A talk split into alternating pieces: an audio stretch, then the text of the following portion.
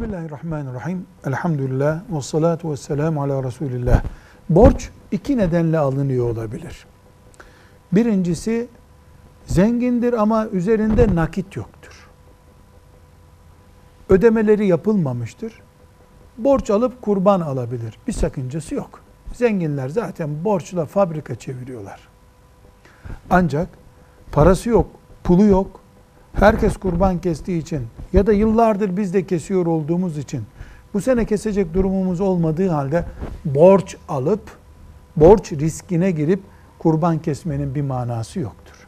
Çünkü Allahu Teala kurban ibadetini zengin saydığı kullarına vacip kılmıştır. Zorlayarak bu ibadeti yapmanın bir anlamı yoktur. Velhamdülillahi Rabbil Alemin.